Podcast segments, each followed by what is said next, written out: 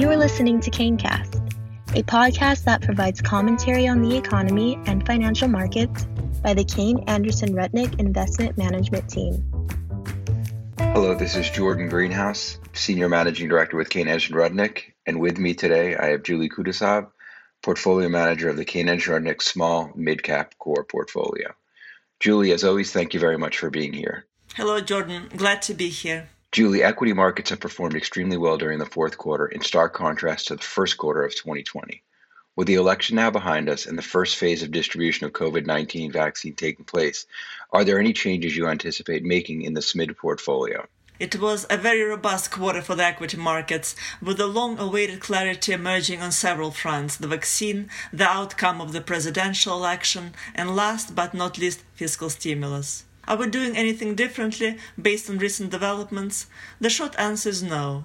We continue doing what we have always done looking for highest quality companies, protectable business models, self funding entities producing solid returns on equity from underleveraged balance sheets. Clearly, we're entering 2021 with more confidence, but much remains uncertain as COVID 19 has certainly proven to be a tough, unpredictable enemy. Can you provide an example of a key contributor as well as a key detractor during the fourth quarter of 2020 for the Kayne Anderson Rudnick Small Mid Cap Core portfolio? Our top contributor during the quarter was Teradyne, ticker TR. The company is also our fourth highest contributor for the year. Teradyne's test business continues to exceed investor expectations, benefiting from the company's differentiated product offering.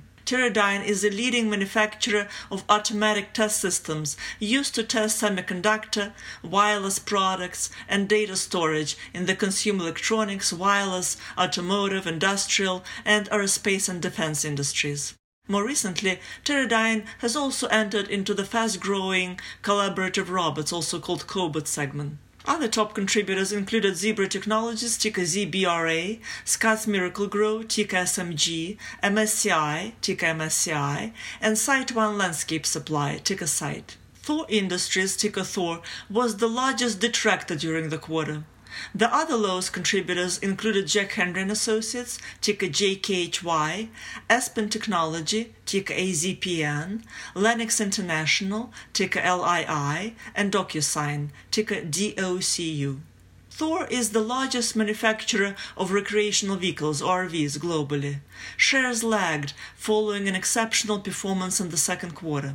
RV demand remains robust. The new reality of pandemic driven air travel restrictions, concerns over hotel stays, and even the work from anywhere phenomenon has served the RV industry well by accelerating some of the existing trends, such as expanding demographics to younger buyers and increased popularity of outdoor recreation. RV manufacturers and dealers continue to see solid demand from first time buyers, which is important as once one becomes an RV user, they usually stay one for life. Julie, with the continued accommodative low rate environment both domestically and globally, can you talk us through what opportunities, challenges you're uncovering? I'll start with challenges. As I mentioned, our companies are strong free cash flow generators, self funding entities. So for them, an accommodative rate environment tends to create more of a headwind from a competitive standpoint.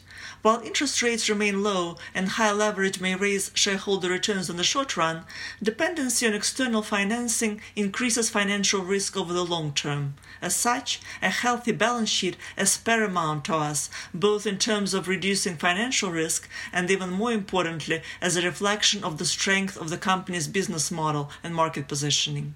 As for opportunities, we're always looking for companies that are well positioned to benefit from structural shifts occurring in their industries, and the pandemic has created or accelerated a number of such shifts. Any transition requires capital. As a result, we believe that scale will become increasingly important, driving consolidation in a variety of industries. Julie, there's been a great deal of discussion around reversion to the mean of value leading growth. How does this factor into you and the team's investment process, and what do you feel investors should be most focused on? The discussion is certainly timely. In 2020 alone, value stocks lagged their growth counterparts by over 30 percentage points, and relative valuation gap by some metrics is greater than at the peak of the 2000 tech bubble. Clearly, value segments were hardest hit by the pandemic, which reshaped our behavior in ways that favor technology, in ways that will most likely outlast the pandemic itself. We do not believe that value stocks are impaired structurally, however. How does it factor into our investment process? Well, long term investors, in fact, we like to think of ourselves as investors in businesses more so than investors in stocks. We are bottom up investors in highest quality companies. We look for strong competitive differentiation, superior business models, self funding ability.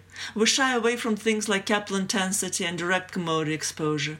As a result, we have a structurally low exposure to so called traditional value segments or play them differently. So, the short answer to your question is that our investment process remains the same. But what we always like to do is to look for ideas in segments that are under pressure, searching for names that are better protected from those pressures. Lastly, since April, markets have been exceptionally strong, leading to an environment of rising tide lifts all boats. The Russell 2000 and 2500 indexes have between 35 and 40% of companies with negative earnings and, in some cases, significant leverage on their balance sheet. When looking at the portfolio, what are considerations you're making moving into 2021 and beyond, and do these factors impact your investment decisions?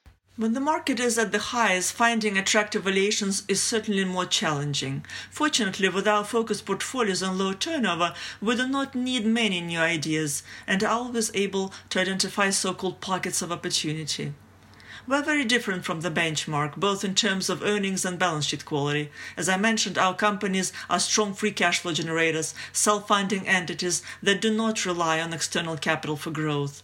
They exhibit solid earnings stability on par or better than that of the S&P 500 our companies hold up much better during periods of economic distress and as a result tend to lag the market during periods of robust speculative recoveries, similar to the one we observed in the fourth quarter of 2020.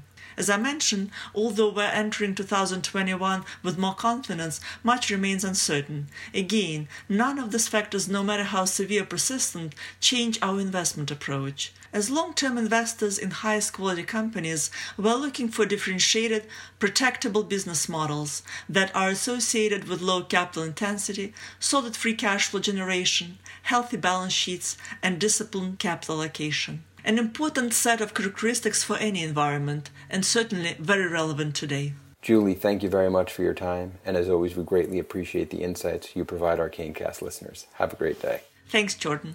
KayneCast is the official podcast series of Kayne Anderson Rudnick Investment Management, KAR. This material is provided as a matter of general information and is not intended to be relied upon as a forecast or research. The opinions expressed herein are those of the speakers and are not necessarily the opinions of KAR or its affiliates, are current as of the date and time of the recording, and are subject to change at any time due to changes in the market or economic conditions.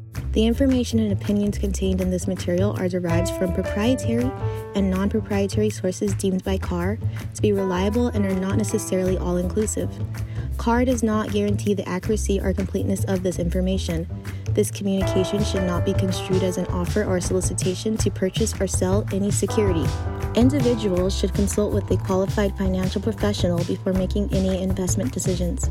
Reliance upon information in this material is at the sole discretion of the listener. To the extent any performance is discussed, past performance is not indicative of future results.